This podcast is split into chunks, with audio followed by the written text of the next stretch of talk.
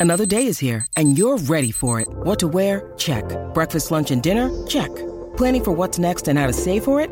That's where Bank of America can help. For your financial to-dos, Bank of America has experts ready to help get you closer to your goals. Get started at one of our local financial centers or 24-7 in our mobile banking app. Find a location near you at bankofamerica.com slash talk to us. What would you like the power to do? Mobile banking requires downloading the app and is only available for select devices. Message and data rates may apply. Bank of America and a member FDIC. When you need mealtime inspiration, it's worth shopping Kroger, where you'll find over 30,000 mouthwatering choices that excite your inner foodie. And no matter what tasty choice you make, you'll enjoy our everyday low prices, plus extra ways to save, like digital coupons worth over $600 each week. You can also save up to $1 off per gallon at the pump with fuel points. More savings and more inspiring flavors make shopping Kroger worth it every time. Kroger, fresh for everyone. Fuel restrictions apply.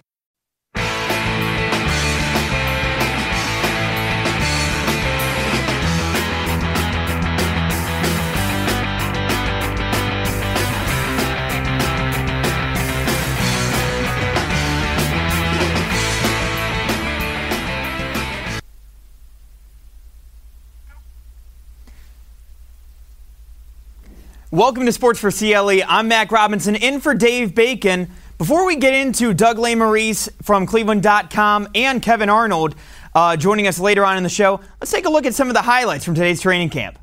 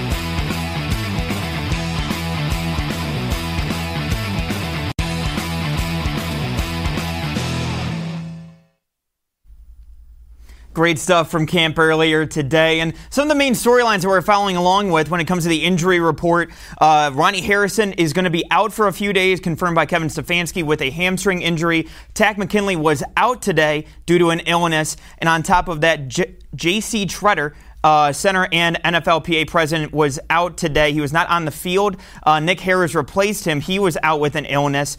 And per Mary Kay Cabot of Cleveland.com, uh, Anthony Walker limped off the field. Uh, trainers were tending to his right leg and actually threw down his helmet uh, in disgust with his injury. And also, Coach Stefanski did uh, mention with JOK, Jeremiah Owusu-Koramoah, linebacker, saying that he is getting closer and closer to coming off that COVID list. And the other uh, big news from this weekend extension talks. Obviously, uh, you had Nick Chubb signing the big extension, but one that went under the radar was Paul DePodesta uh, extending his contract to line up with Andrew Berry and Kevin Stefanski coming up in four seasons. But the big topic like I mentioned, Nick Chubb, running back for the Cleveland Browns, signing an extension. Three years, $36.3 million, 20 of that guaranteed at signing, grand total of 30 million guaranteed in total. So let's go to Doug Lesmerises of Cleveland.com joining me uh, to talk about uh, Nick Chubb and his payday. Doug, let me get what's your initial reaction when it comes to the Nick Chubb signing, when it comes to, you know, the big run, running back getting his payday? my, my initial reaction is that this is probably an important show for you. You know, you want to use it as a clip down the line, show people what you can do. And I have a feeling I'm going to torpedo this show for you. So I apologize in advance, Mac. Like, th- this is what you have to work with. Listen, the worst thing that could have happened with the Browns, right? And I think the only thing that, like, people who know the Browns are analytically minded and what, you know, what running backs are worth in the NFL, like if if any of that would have gotten in the way of Nick Chubb being extended here, I think people would have revolted. So like this is just normal. It's nice. It's an acknowledgement, as everybody out there said today, that Nick Chubb is special, that Nick Chubb is a foundational player, that you are signing not just Nick Chubb the player, but also Nick Chubb the person. He's what the Browns want to be. And I never thought the idea that, like, well, our second contract's worth it for running backs. I never thought that was going to stop Andrew Berry from doing this. This always seemed like the obvious and right move. But I think for any Browns fan who was like, I don't know about those guys, I think this confirmed that for special circumstances, you know, I think maybe by their principles, they do think that. I don't know. This is a lot for a running back, but you have to make exceptions when it's worth it. And Nick Chubb, with who he is and what he means to this franchise, is absolutely worth it. I think it's a great deal for the Browns. Well, let's hear from the 25 year old running back who talked earlier today to the media about that extension. Yeah, I'm relieved. That's it's behind us now. I'm out here ready to practice. I know all that's it's been handled, taken care of. Very happy where I am, so I just come out here and focus on getting better every day. Yeah, it means everything. Um, I love it here in Cleveland. I love the team, I love the coaches, I love the position that I'm in. I can't ask for anything better than where I'm at. Cleveland's where I want to be, and you know I'm happy to be able to get that done. So I could be here for even more years. Nick Chubb is excited as ever. So you know, Doug, when it comes to Nick Chubb, he talked about, you know, being a little relieved and having that contract done. Do you think that kind of makes it a little easier on him, especially going into the season, knowing that he has that contract under his belt? I think he probably just doesn't want to have to talk about it. So I can't imagine a, a tougher news conference to try to get answers than Nick Chubb talking about a contract. It's like, what? This this guy, he just wants to play football. So I think actually, I think it would have been fine. I, I don't think that Nick Chubb will be better because he got his contract signed. I, I, like I think it would have been fine either way, and I do think because I think in the end it's like the guys that they want to be here are going to be here. So I I don't get too caught up in the timing of stuff because I, I just will be shocked if they don't ex- extend Denzel Ward. I'll be shocked if they don't extend Baker Mayfield. Right? don't we all kind of think that they're going to get done? So, um, but but I like the idea. I do think, and I think Kevin Stefanski said this today, that it's like you sign a guy like Nick Chubb, and it tells the locker room something about the team. Because Nick Chubb has a guy in Kareem Hunt who takes some carries from him. He had like a hundred fewer, more than a hundred fewer carries than Derrick Henry last year, right? I think he had almost half as many carries. Now it's partly because Chubb missed four games, but if Nick Chubb was worried, like, hey, you know, they're lessening my workload, which is good for me, but is it going to cost me money? He basically got the same contract as Derrick Henry. And so I think that shows something to the team of like, listen, we're not just playing compare the stats. We're talking about your value as a football player, which goes beyond stats. And so I think that's good. It helps everybody sort of do their job, do what's best for the team, and know that like they're going to be treated, you know, treated fairly and compensated fairly without having to worry about, man, Hunt took nine of my carries today. Is that going to cost me money? No, it's not going to cost you money. And let's go from one extremely energetic running back to his extremely energetic head coach and Kevin Stefanski talking about the extension. Yeah, excited for Nick. Uh, he's certainly deserving. Mentioned uh, in the press release, he's a team guy all the way. So excited. Yeah, he uh, he doesn't say much, and and you know I think that sometimes seems like he's not a leader in that regard, and that couldn't be far the truth. He's a he's a leader in his action. Yes, I mean he Nick has a personality. I mean he he's certainly out here on the practice field and in the meeting rooms with his teammates. I mean the guys enjoy being around him. I just think his play style certainly is one that's understated.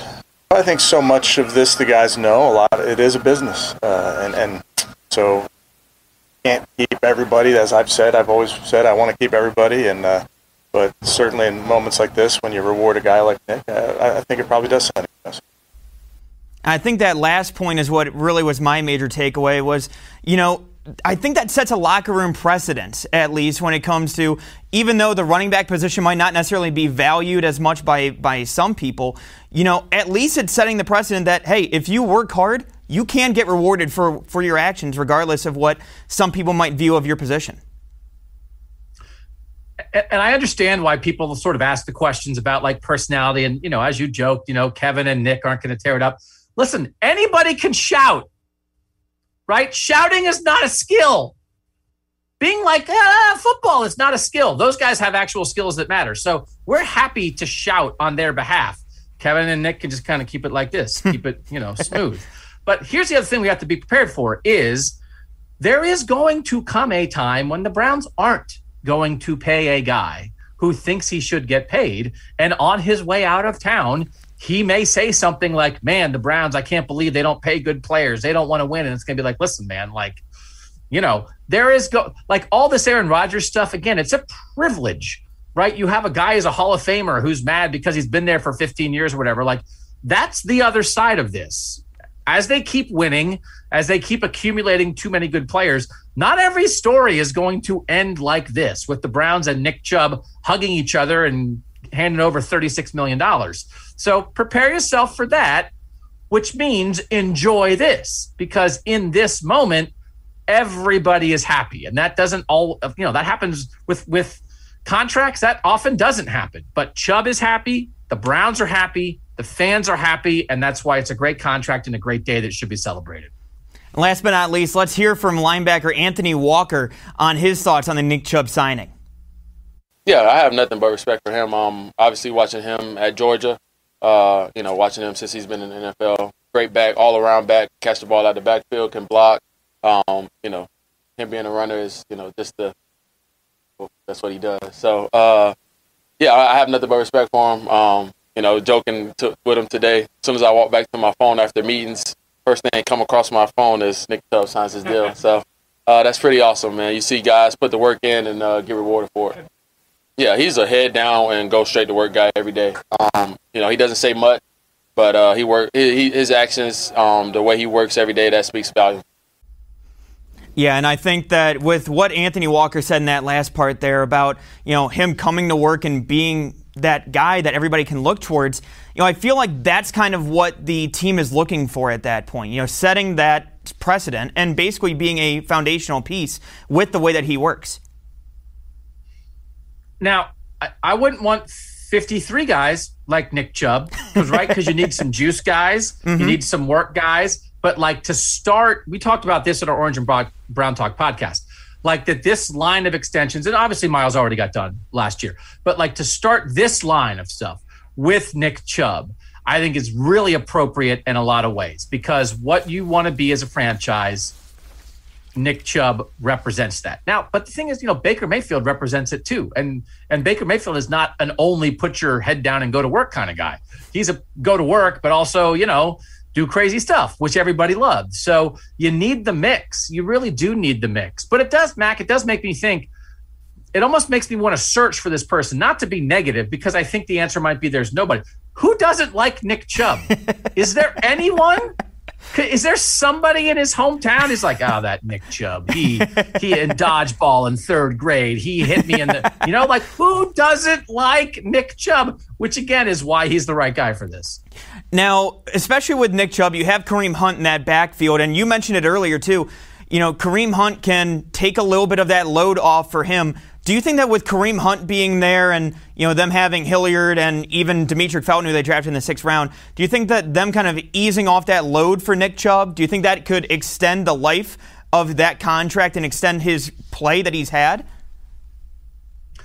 So Felton and Hilliard don't matter because like that that's just you know, but but Hunt having literally the best backup running back in the NFL, I do think that this is a shorter deal is is interesting on both sides. And part of it is because of the idea that maybe they don't have to run this guy into the ground. But I think it's up through his age 28 season. So, from the Browns standpoint, again, sort of analytically looking at it, I'm not sure the Browns would have been thrilled with like a six year deal that takes Nick Chubb into his 30s. Because is that what the Browns want to be doing, even with the guy they love? But also from the Nick Chubb side of things, it's only a three year extension. So he's here for four more years for sure. And if the Browns don't run him into the ground, which they're set up to avoid doing that with Kareem Hunt, he'll still be fairly young, youngish for a running back when he would hit the market again.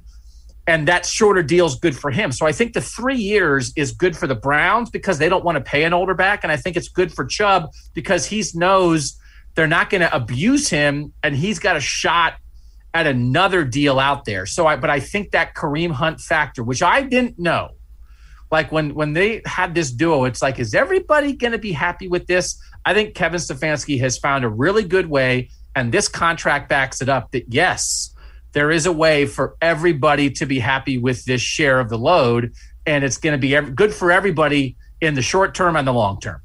We're going to take a quick timeout. Doug Lesmerises and I will be talking Browns defense and the defense gelling. Anthony Walker spoke about it earlier. We'll, we'll, we will hear about that coming up next here on Sports for CLE. Stay with us.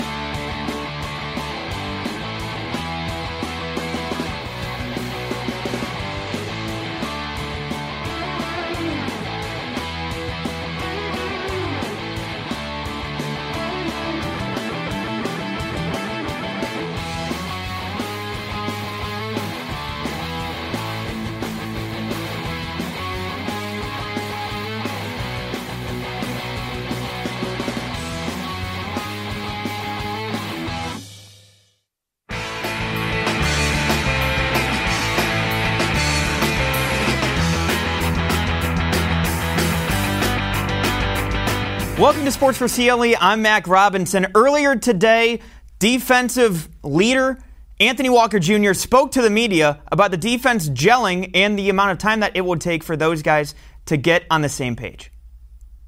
It's uh, it's good on paper, you know, and uh, we've been talking about that, uh, guys. Like you said, a lot of good good names, a lot of you know, a lot of talent across the board. But um, we got to go out here and put the work in, and that's what we're trying to do every day right now. Um, like I said, it looks good on paper, but you know, this is a time where you, you come together, um, you put the work in, and then uh, on Sundays you let the show, you let the uh, work show. Uh, we got to get the call. We got to execute the call. Um, I don't think it takes much time to do that. Uh, you know, we got to get it done, and um, we don't have time. We, you know, we got we got a game coming up. You know, September 12th. So, um, you know, we got to get that done now, and that's what we're doing. Training camp is for that to come together, uh, get used to playing with each other, and um, you know, just keep executing. That's the main thing. This is the practice field. This is where you make mistakes at. So we, will be crisp on Sunday. Doug Lesmerises from Cleveland.com joins me now. And Doug, you know, I feel like the defense gelling and the amount of time that it will take for those guys to get on the same page, that's the biggest storyline that I'm kind of following along this training camp. What say you? No, I think that's right. I, I, think we feel like we know, you know, that and Odell Beckham Jr. coming right. back from injury. I think are the two things, right? That that we feel like we have a sense of the offense and how it wants to work and how it fits together. Which is again, this is all the Andrew Berry plan. Get the offense together. Last year was their year to figure everything out. Now you feel like you have an offense that you can that you build around Baker Mayfield that all understands each other and they should be able to take a next level jump this year while the defense is kind of figuring it out. I mean, it really it it Andrew Berry, smart dude. That the way that of course you do the offense first because Baker, right? You want that young quarterback to feel confident.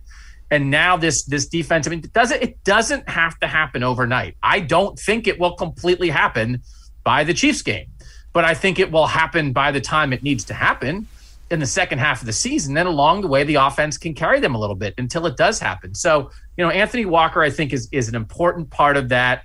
Um, I'll be curious to see. I know, as you said, Mary Kay Cabot and people reporting out there that he limped off today.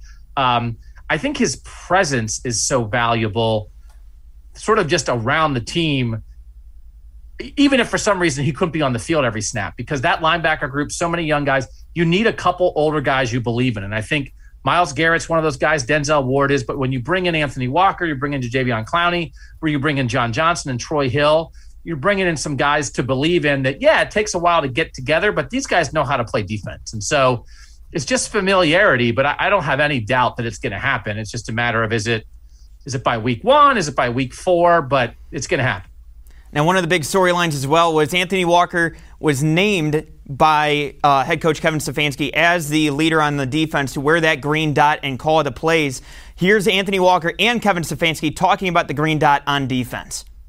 Uh, yes. Uh, I mean, me and Darius always joke around and say, um, you know, it doesn't matter who wears the green dot. It's just the person that's giving the call in the huddle. And then, um, you know, it's up to the, the whole group of linebackers or DBs to get the communication across the board. Um, obviously, I pride myself on being a, a, a key communicator on the defense, getting everybody lined up and you know set the right way. So um, you know I may be a little louder than you know most, but um, yeah, it was the same thing when I was in Indy. So Darius would give the call, and then we both be making calls on the field. So at the end of the day, you know, we want the green dot person to get the communication in on what the call is, and then we all go out there and make the right communication. I'd say most teams use the Mike linebacker as their green dot. I know John Johnson example of, of a guy who didn't.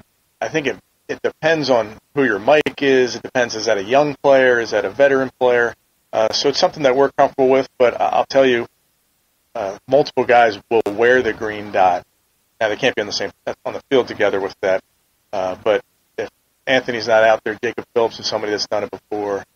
So so it's not like we're just gonna have one guy that's always ready. You got to have multiple guys to be ready for that.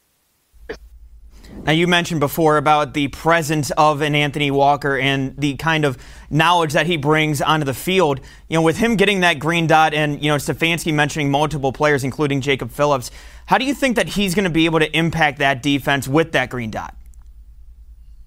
No, I think it's a pretty good setup of like if you if you really think this is not to take away from Anthony Walker, but just in terms of playing football and you know like nat- natural talent what is he on the defense, right? When everybody's out there together, is he the seventh best defensive player?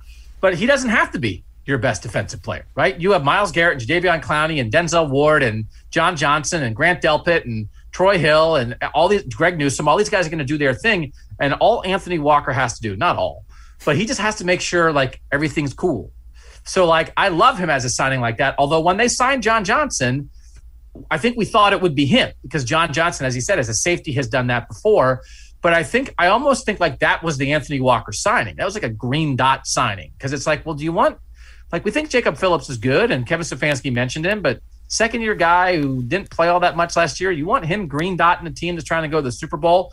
Well, Johnson could do it, whatever. That's why Anthony Walker's here. He's here for the green dot. But if for some reason he's not out there, I think I mean obviously John Johnson could do it in a second and there are a couple other guys, but like that, that is Anthony Walker. Anthony Walker is here to get everybody set to do their jobs, to run the show, and I think he that's why he was a really good signing for the Browns. Now, ESPN put out their top 25 prospects and young players who could level up uh, them and their teams in 2021. And Number one, Damien Harris, running back from the Patriots. Number two, Adam Trautman, tight end from the Saints. And number three, Justin Madubuike, defensive lineman for the Ravens. Coming in at number seven, Browns defensive tackle Jordan Elliott. So, Doug, what are your expectations for Elliott coming into year two, and especially with the remade defensive line? Yeah, I wonder. I don't know if he's the guy I would have picked for the Browns would I would you go Delpit instead? Um, I don't have a handle on how that defensive tackle rotation is going to work out. I just feel like there are enough options that it will work out, which I think is that's the best way to be reassured. It's like, well, who's going to be the best guy? Is it going to be Billings? Is it going to be Elliott? Is it going to be Jackson? Is it going to be Tommy Togiai as a rookie? Like, it's going to be Marvin Wilson? I don't know, but but I think they have enough options to get the job done. So, I, you know, I do, I do think, and this again, this is what's going to have to happen for them over time to win a Super Bowl. Is you're going to have to have a guy who you think is a rotational guy play like a Pro Bowler, right? That like, oh no, I thought they were all kind of equal, and it's like that guy, that guy's like one of the ten best defensive tackles in football. Like if that kind of stuff happens, that's how you beat the Chiefs. I just don't know. I don't know who it's going to be. So I don't know that I would bank on Elliott being that guy, but I sort of believe in the idea that there's a chance that somebody in there will do that. Now, coming in at number 19 was wide receiver Donovan Peoples Jones, and Kevin Stefanski spoke about him earlier today. Yeah, uh, Donovan's, you know, just thinking about he came up big for us in moments last year. Came up uh, big in spots when uh, we called his number. He was he was available. So excited about him moving forward, but just personality wise, I think he's doing a really nice job. He's covering punts, he's catching punts, he's playing receiver. He's all over the field right now. Now, it seems like every single day I log on to Twitter, I see a new video of Donovan Peoples Jones getting some kind of touchdown. And, Doug, what are your expectations for DPJ heading into his sophomore season? And even though you have Odell coming back off injury and Jarvis playing there as well, along with Higgins, do you see Peoples Jones able to come out and you know make a big impact in this season? So I'm, I'm going to grab onto your even though right? it's like, well, even though they have like nine other receivers, it's like so. So again, I wouldn't put him on the list because I think maybe this season is about trying to figure out if Donovan Peoples Jones can start for you next year if both Odell Beckham Jr. and Jarvis Landry aren't back. And maybe even Rashard Higgins isn't back, right? If you end up turning over your receiver room, just kind of again from a financial standpoint, a year from now, what is he? And if he feels like a starter, then that means, well, ah, maybe maybe the Browns don't have to draft a receiver in the first round because, like, well, DPJ is ready to roll. I think you can find that out this year, right? I think it's on the list of things when you talk about present and future. That to me is is kind of high on the list for the future. How much can you believe in him? Is this guy a starter? Can he replace Odell? But as long as Odell Beckham and Jarvis Landry and Rashard Higgins are here, I and healthy this season, I don't have huge expectations for what kind of stats he's going to put up. I mean, he'll get on the field, he'll have moments.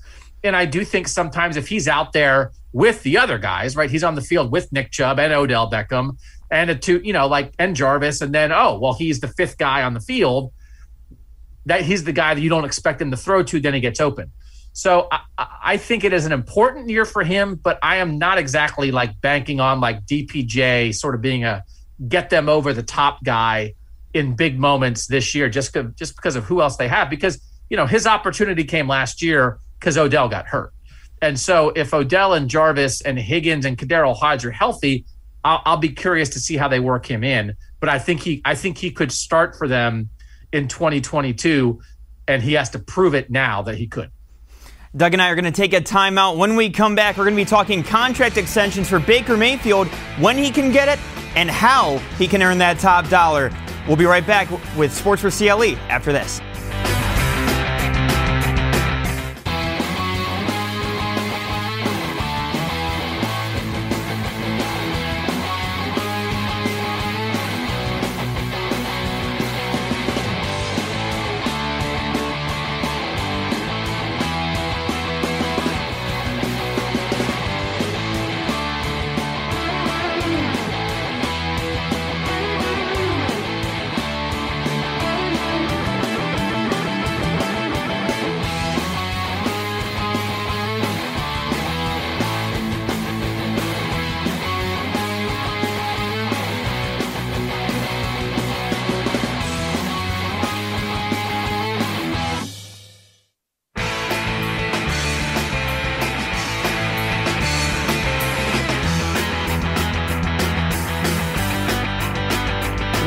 Sports for CLE. I'm Mac Robinson.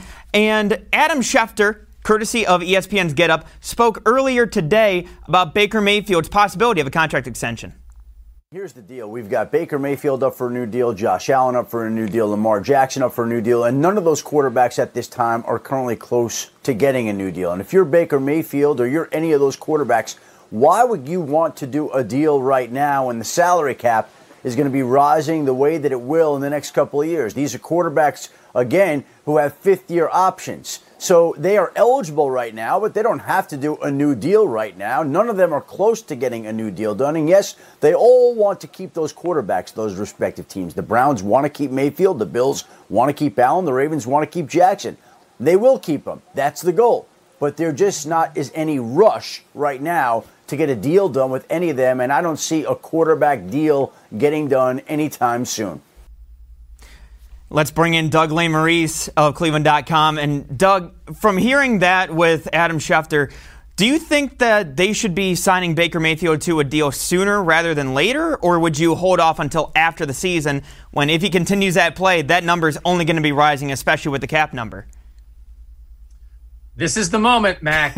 this is it. This is the beginning of the end of your career. I don't care. I don't care. He's going to be the quarterback here unless something catastrophic happens. But I'm not going to plan for something catastrophic. So I don't I don't know what to say. Like what I don't care it, it, I mean, he probably cares because it affects whether he gets, you know, whatever, 38 million or 42 million. And the Browns care because it's a little wiggle room in the salary cap if you get him for. but like, do we not think he's going to be the quarterback? I just, I again, I remain fascinated by. I'm not telling people what to think. I just, I don't know, and I don't care. I care about Baker Mayfield being the quarterback in Cleveland. When he signs it, I don't care. Sorry, I'm sorry. I'm sorry. No, you're I good. do it to our own podcast. I do it to our own people. I say the same thing. I don't know and I don't care. I'm sorry. I'm Well, sorry. No, you're fine. You're fine. Uh, one person who knows how to get Baker Mayfield paid like a top quarterback is ESPN's Jeff Saturday, who spoke earlier today about that on the Get Up.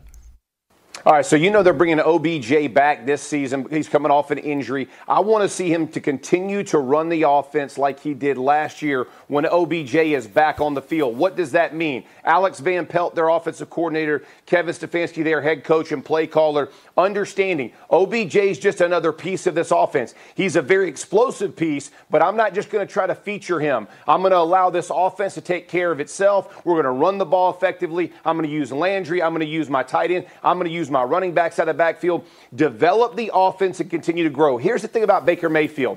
He gets kind of a bad rap. He played really well his first year, big dip his second year. He's had what, three or four head coaches? How many offensive coordinators? Like Cleveland was in chaos, man. Now they have Andrew Berry, the general manager. Stefanski's the head coach. I think you're going to see a steady rise in Baker Mayfield, and I think he gets paid as such. I'm in agreement with Sam. He plays well this year. You pay him like a top tier quarterback because this is a guy who's going to lead you to the AFC championship and potentially a Super Bowl with the pieces and parts around him on this football team. I mean, gotta love what you see from Jeff Saturday there. And on top of that, the Athletic's Mike Sando also put Baker Mayfield as his fifth quarterback riser, the biggest riser when it came to his tiers, uh, behind Josh Allen, Derek Carr, Tom Brady, and Ryan Tannehill. So, with that being said, obviously the money will follow if the play is there. Do you expect Baker Mayfield to take that jump and build upon what you saw in 2020?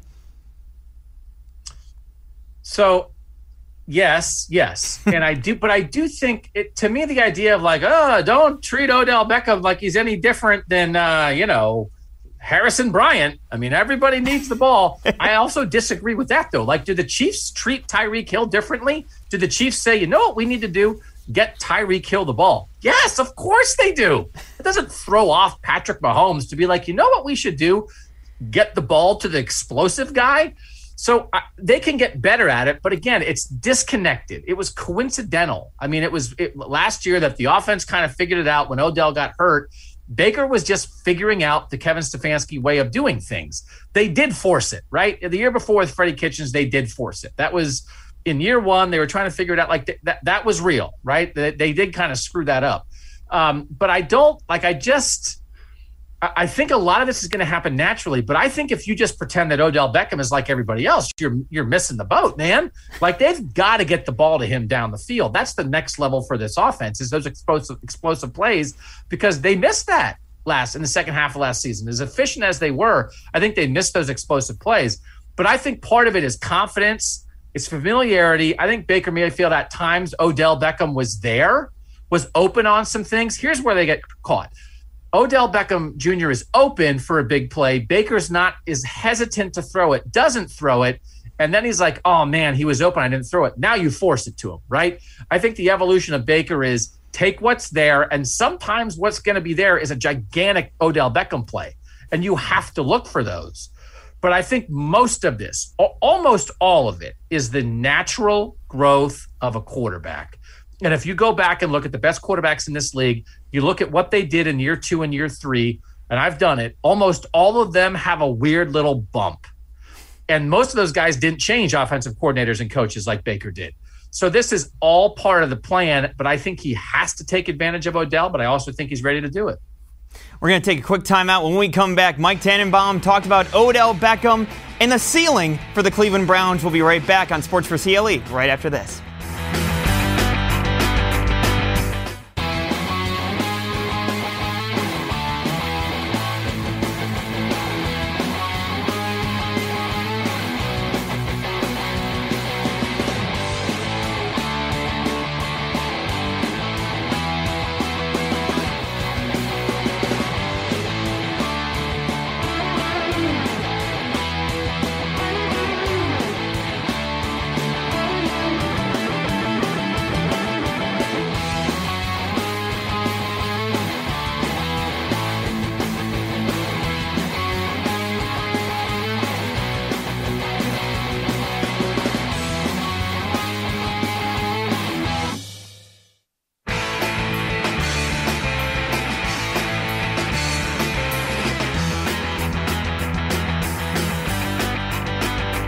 Welcome back to Sports for CLE. I'm Mac Robinson. Mike Tannenbaum of ESPN spoke earlier today on if Odell can make the Browns a contender on ESPN's Get Up. It's huge. He makes the difference for the AFC. He can make the one or two plays a game that could take Cleveland above Kansas City. He's Tyreek Hill. He's that dynamic. Yeah. And I think the interesting thing going back to Domonique Foxworth's comments is would OBJ be happier winning 10 to 6, getting two catches, or losing a game 49 47 where he has massive production. And as he evolves in his career, hopefully he's comfortable with having just one or two catches for yeah. a couple games. But his explosiveness is impossible to defend. Now let's bring in Doug Lesmerises of Cleveland.com. And Doug, again, we talked about it a little bit last segment, but I mean, Odell, it really seems like he can take that offense to that next level and really open up a lot of things for this team.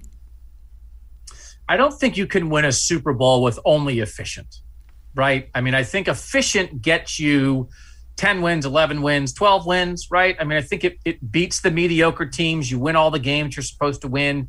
You don't make mistakes. You don't kill yourself. You don't shoot yourself in the foot.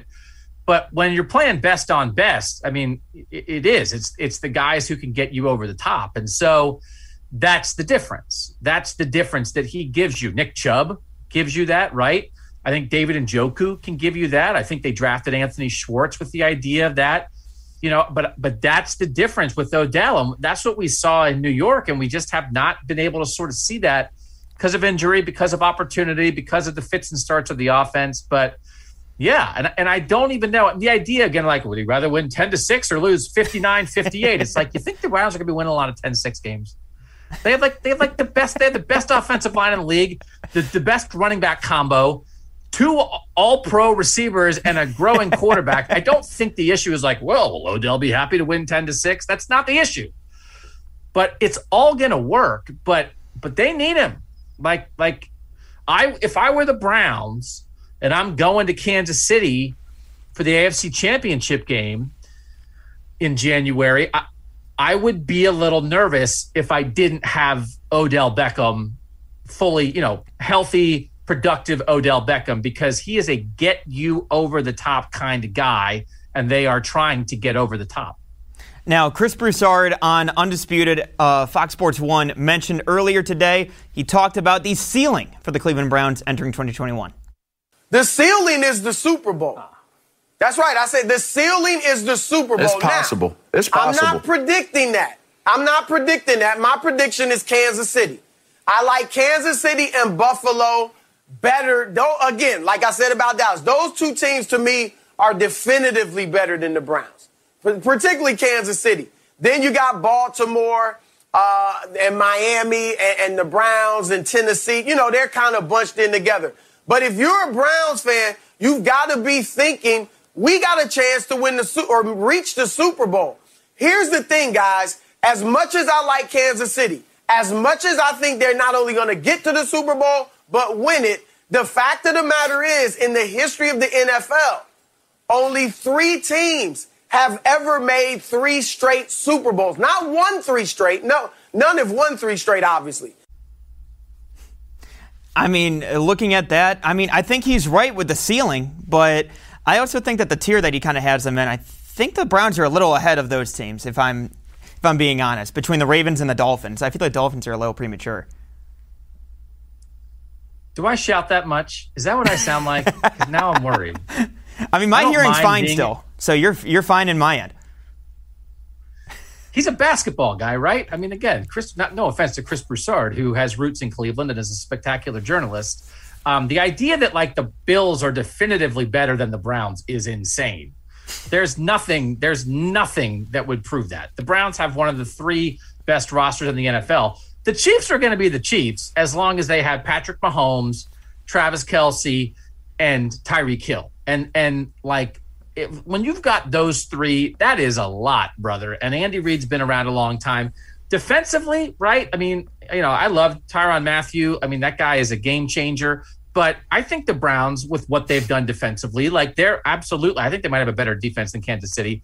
But like what I mean, again, I you know, everybody just thinks like, well, this is it. Josh Allen is on his way to being Dan Marino, whatever. So like I I, I think Allen made a leap. I think the I think Baker may be ready for the same kind of leap this year that Josh Allen made last year, but also not everybody keeps leaping the same way, right? So a lot came together for the Bills last year, but to treat the Bills, the Browns played the Chiefs tougher than the Bills did.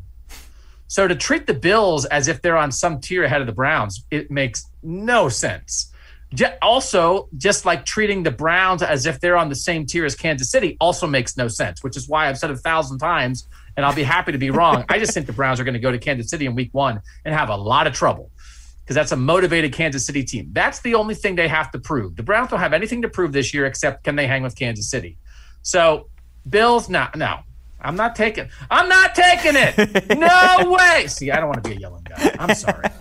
I'm one of those guys. Oh no, you're good. You're good. Well, I, I did want to get your perspective on this. I mean, we've talked about Odell's on the field uh, play, but off the field, there was a little bit of news from this weekend where, you know, courtesy of uh, TMZ Sports here, uh, Odell spent $1.8 million for a diamond that he put in his teeth.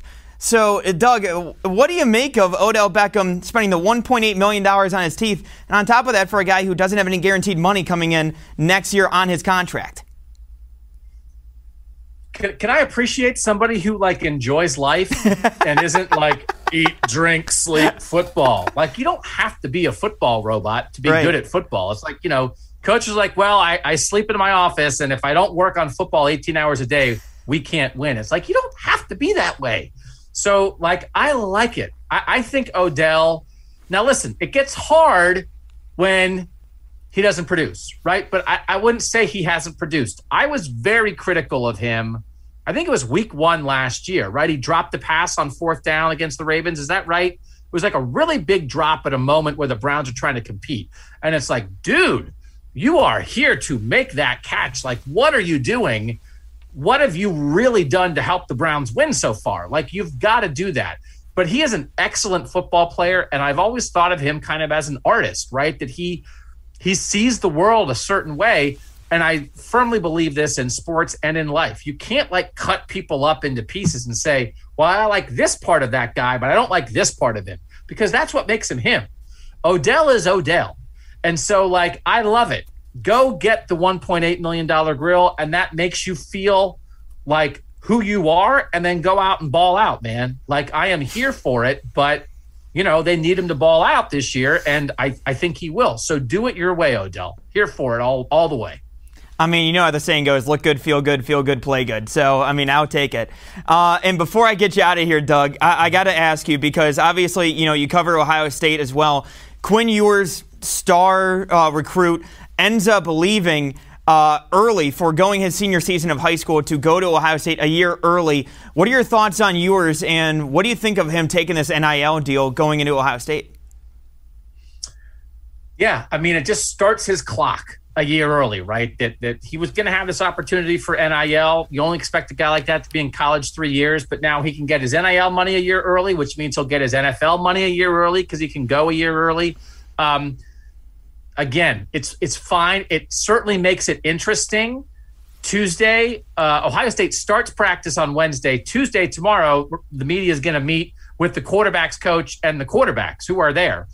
Quinn Ewers will not be there. We're not exactly sure when he's going to show up in August, but I think he is in the mix to start this year because I don't know why you would bring in the number one recruit in the country, start his clock. He's only going to be here for three seasons, and like punt on a whole season. I'm like, well, he's got to learn. He only was a senior in high school. This guy's rare, man. This guy's like working out with Patrick Mahomes. This guy's a special arm. And he played Texas high school football, which is at the highest level of Texas high school football, which is practically like college. So, you know, he's not going to win the job for week one, but they don't have a quarterback who's ever started a game in college. They're going to have a guy starting his first game against Minnesota, no matter who it is, probably CJ Stroud. So I just I just think he's going to be in the mix. I I will be almost surprised if he doesn't wind up as their starter this year because otherwise I know he's here for the million bucks and NIL money, but like what are you doing? Like he's he's a football player, and I think in like two months, like a month of camp and a month of the season, I think he can kind of get up to speed. There's a an unbelievable amount of uh, of talent on the Ohio State offense around him. So so I think he enters the mix to be Ohio State's quarterback right now. Doug Lesmerises of Cleveland.com and the College Football Playoff Show podcast. Doug, thank you so much for taking time with me today. Thank you, Max. Sorry I yelled so much. uh, let me check my hearing. Uh, you're good. You're good. Thank you for your time. Uh, coming up after the break, uh, we're going to have Kevin Arnold joining me to talk Nick Chubb and David Njoku, his workout, after this on Sports for CLE. Life is getting back on track, and so is the job market. Be ready with the training you'll need to get a great job. If you or your family has experienced financial hardship as a result of COVID 19, Tri-C can help with tuition assistance. Whether you want to improve your skills, get certified, or train for a new career, go to tri-c.edu to check out our programs and resources. Register now for online and on-campus classes. Tri-C is where futures begin. The Ohio Lottery Partners in Education program recognizes role model students and teachers from across Ohio. Nominations can now be done completely online. To nominate a deserving teacher or student, go to ohiolottery.com. In the About section, find Partners in Education. There you will find links to the nomination forms. Students, kindergarten through 12th grade, can be academic all stars. Teachers can be honored as a Teacher of the Month. The Ohio Lottery Partners in Education, where stars shine.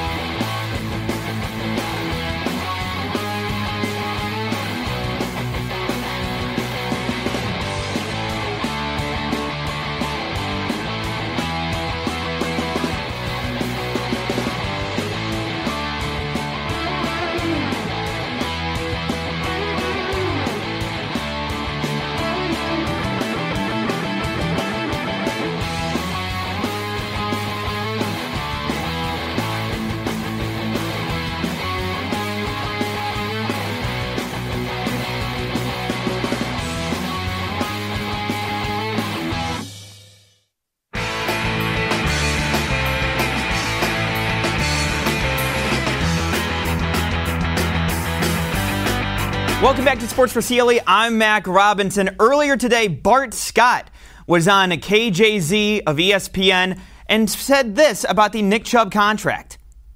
Look how smart it is. Nick Chubb's 25 years old. This puts him under contract at 29. You think at 30, that's when you know running backs fall off the cliff. So you want to try and pay him now, reward him now, because if you pay him afterwards, then that takes him to 30 and and then you know or or he might have wanted a little bit more money or something like that or you have to fight for him and you have to pay more. Because what will a 26 year old Nick Chubb get in the market? You look at what the high running backs are making. You know Ezekiel Elliott is making 15 million dollars a year.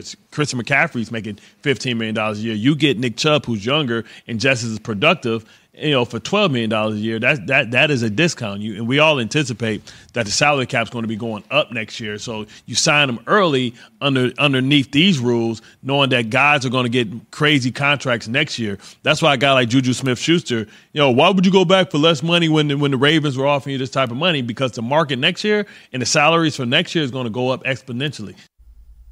Let's bring in Kevin Arnold of the Voice of the Land podcast. Kevin, uh, good to talk with you, my friend. And, you know, I think that he's spot on when it comes to the precedent when it comes to Nick Chubb. And I think that it sets a tone, especially. And on top of that, too, it's a little team friendly, if I'm being honest.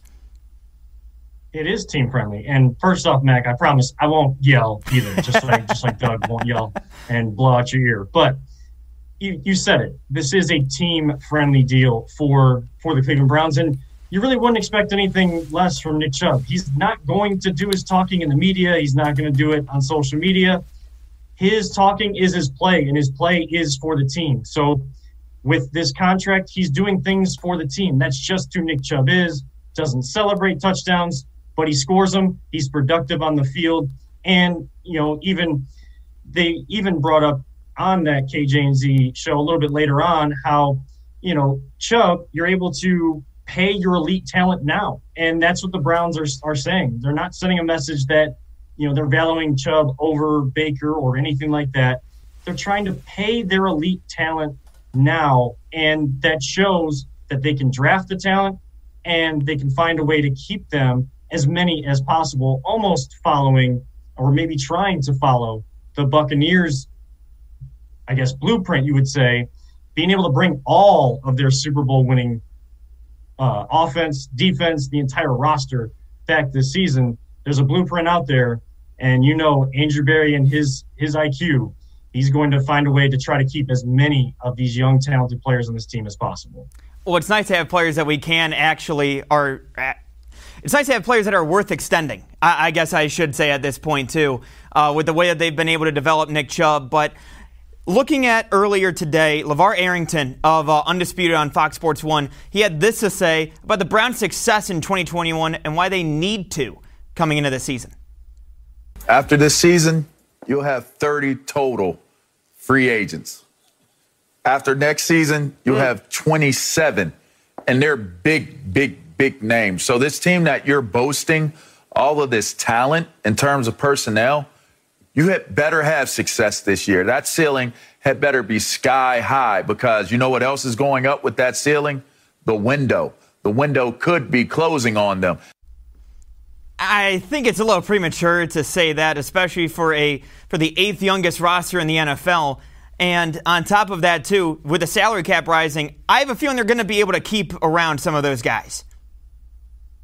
Yeah, and you're already starting to see it. If other people follow Nick Chubb's model of maybe a team friendly deal, still getting the money that they feel they, they deserve, but a little less than the market may dictate, so that all of them can stay together because they enjoy playing together this is a group that does so many things and helps one another in all of their charitable foundations. You saw it with the Jarvis Landry softball game and all these other elements where you see these guys getting together in the offseason to continue to work and build relationships on and off the field.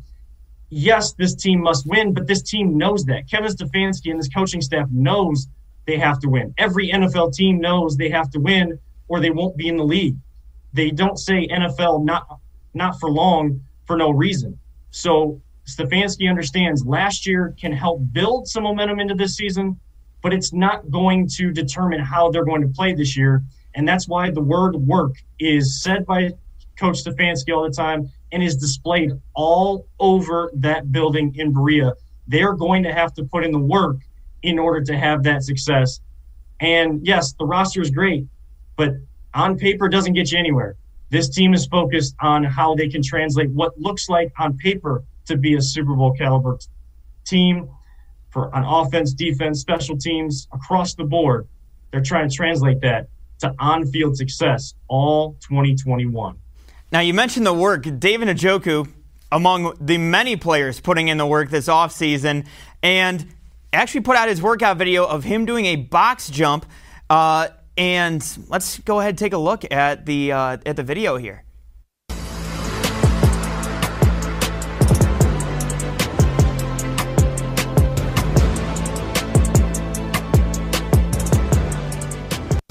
Okay, not that bad. Not bad at all. I clearly do that every other day.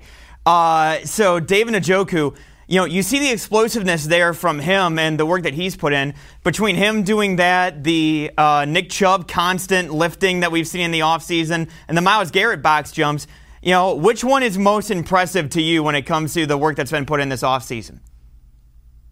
Well, I, I kind of think that the Chubb kind of weightlifting elements there. I mean, a guy that, of course, came off of uh, a knee injury in college as well, but it's just – I've seen the box jumps. Honestly, I've seen it all. You, you, see these guys working out in the offseason, and it's the same 10 second clip, whether they got the weights on their back and they're doing some sort of big time squat, or they, they have the box jump and they're going 57 inches like Njoku, or you know 60 inches, or whatever new feat that Myles Garrett is trying to accomplish. And Lord knows he can, of course, get anywhere or do any sort of athletic feat possible. That's why they kind of had to. That's why Stefanski kind of had to retire him from playing basketball in the off season because they want all of that physical ability to be on the football field. But I mean, this is this is the kind of team that you have. Yes, it's cool to see those videos, but they're doing it for a purpose, and they know that. Yeah, I've had some success in the field, but I got to get better. If this team wants to get better, I got to get better.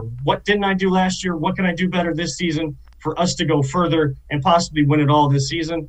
And that's what a lot of those videos represent to me.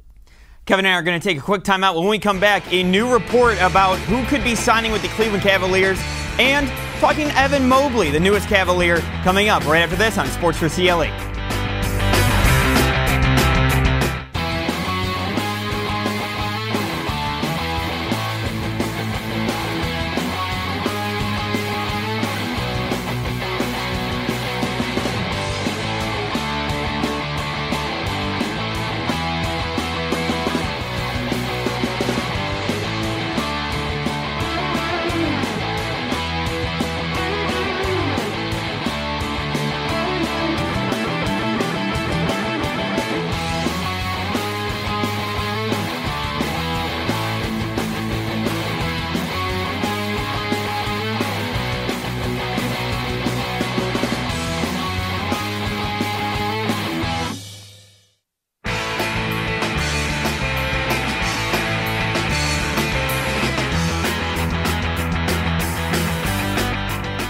Back to Sports for CLE. I'm Mac Robinson. And a report coming out here as of a few minutes ago uh, from Marc Stein of the Cleveland Cavaliers talking to Jarrett Allen, and it looks like he's going to be talking about a five year, $100 million range deal to re sign with the Cleveland Cavaliers and pair up with Evan Mobley. To talk about that, let's bring in Kevin Arnold of the Voice of the Land podcast. And Kevin, Jarrett Allen re-signing. You got the twin. T- you got the Tower City, or you've got uh, Frobley going on down low in Cleveland. Uh, what are your thoughts on uh, the big man possibly re-signing in Cleveland? Well, I'm not sure about the Frobley nickname for for that duo just yet. Uh, that one may have to take a little bit more time, but it's the deal getting done. Just seems like it was inevitable for this team because as soon as they brought him in, they were raving about how much how long they've been after him, how how much they value what he can bring to the floor, and of course defensively, a team that has been poor defensively for the last few seasons. One of the main reasons they've been at the bottom or near the bottom of the Eastern Conference over the last few seasons. They wanted to bring him in, and I think him getting done and that contract extension kind of starting right away, and of course the necessity of that with him becoming a restricted free agent this offseason, you know, shows you maybe where they where they value their players and might be why people continue to bring up Collin Sexton and trade rumors because this team raves about a guy they just brought in in Jarrett Allen. And every now and again, they'll continue to talk about how much they like what Collin Sexton brings to this team. But a guy that's been here longer than Allen has over the last few seasons. Now, last Thursday, Cavs held the third overall pick and selected a USC center, Evan Mobley, big man coming in. What are your thoughts on Mobley and how he fits onto uh, this Cavaliers roster? He's that he's he's the centerpiece. He has to be the centerpiece for this team. And you knew coming into this draft there was kind of the big four. Cade Cunningham, you were never going to get unless you got that number one pick. And as talk began after the draft lottery was was held. Jalen Green was the name that was in mock drafts of the Cavaliers, but everyone said if the Houston Rockets get to work out Jalen Green, there is no way that they pass up on Jalen Green. And of course, the Cavs ending up at number three, they were with that coin toss, they were fifth in the rotation of the team. So if they would have done a draft like the NFL does, the Cavs would have been drafting fifth. So really, they got two spots better than their record would have suggested in a typical draft in professional sports. So the best player available at that time was Evan Mobley. And while I don't agree with Kendrick Perkins comparing him already to a modern day Bill Russell, he did bring up one good point. He said as long as as long as Evan Mobley buys into being a big man that can do guard things and not vice versa, not trying to be a guard as a big man, then he's going to have success and long success in this league. And he truly will produce as a centerpiece for the Cavaliers. Yeah, I'd prefer to have him over a Ben Simmons type of a guard in a big man's body. Um, but I did see a report earlier today from Bleacher Report's Jake Fisher uh, that said the Cavaliers are unlikely to trade Collin Sexton at this point. Do you think that Sexton on this team, how do you think his fit is going to be, and how do you envision him playing out this season if you're the Cavaliers? He's going to be a guy that's going to still fill it up for you. Can the big question will be, can him and Garland really coexist? You saw a little bit of it but guys in and out of the lineup, both of them in and out of the lineup, not always available to this team, you don't know what you have now. But with Evan Mobley, a bigger guy being drafted by the Cavaliers, it makes all the sense in the world for that trade talk to really subside at this point. I'm a big Collin Sexton fan. The only way I was into trading Collin Sexton is if they got a massive deal back and it they were able to get Jalen Green in the draft as well on the wing. At this point, the Cavs' biggest need is those wing two-way players, maybe three and D type wings, to really allow for Garland and Sexton to get in the lane to have shooters on the outside to spread things out. Collin Sexton is going to be a leader for this team, and if if I listened to Tom Hamilton talk about the Indians yesterday, and he said Terry Francona talks about their minor leaguers, and when they bring them up, you always want to know yes or no, can they play at this level? I don't think the Cavs have the answer yet. They need to determine, even if the answer is no, if Collin Sexton can't play with Darius Garland, you still need a definitive, definitive answer yes or no. Can these two coexist? And can they help lead our young core to competing and contending in the Eastern Conference and in the NBA for years to come? Kevin Arnold of the Voice of the Land podcast, thank you so much for joining me today, my friend. Always, my friend. Always enjoy talking with you and look forward to talking with you down the line. Absolutely. Kevin Arnold, Voice of Land podcast, joining me. That's going to do it for us today here of Sports for CLE. Coming up tomorrow, sitting in my chair is going to be John Fanta of the Big East Network and college basketball on Fox Sports. Thank you all and have a good night.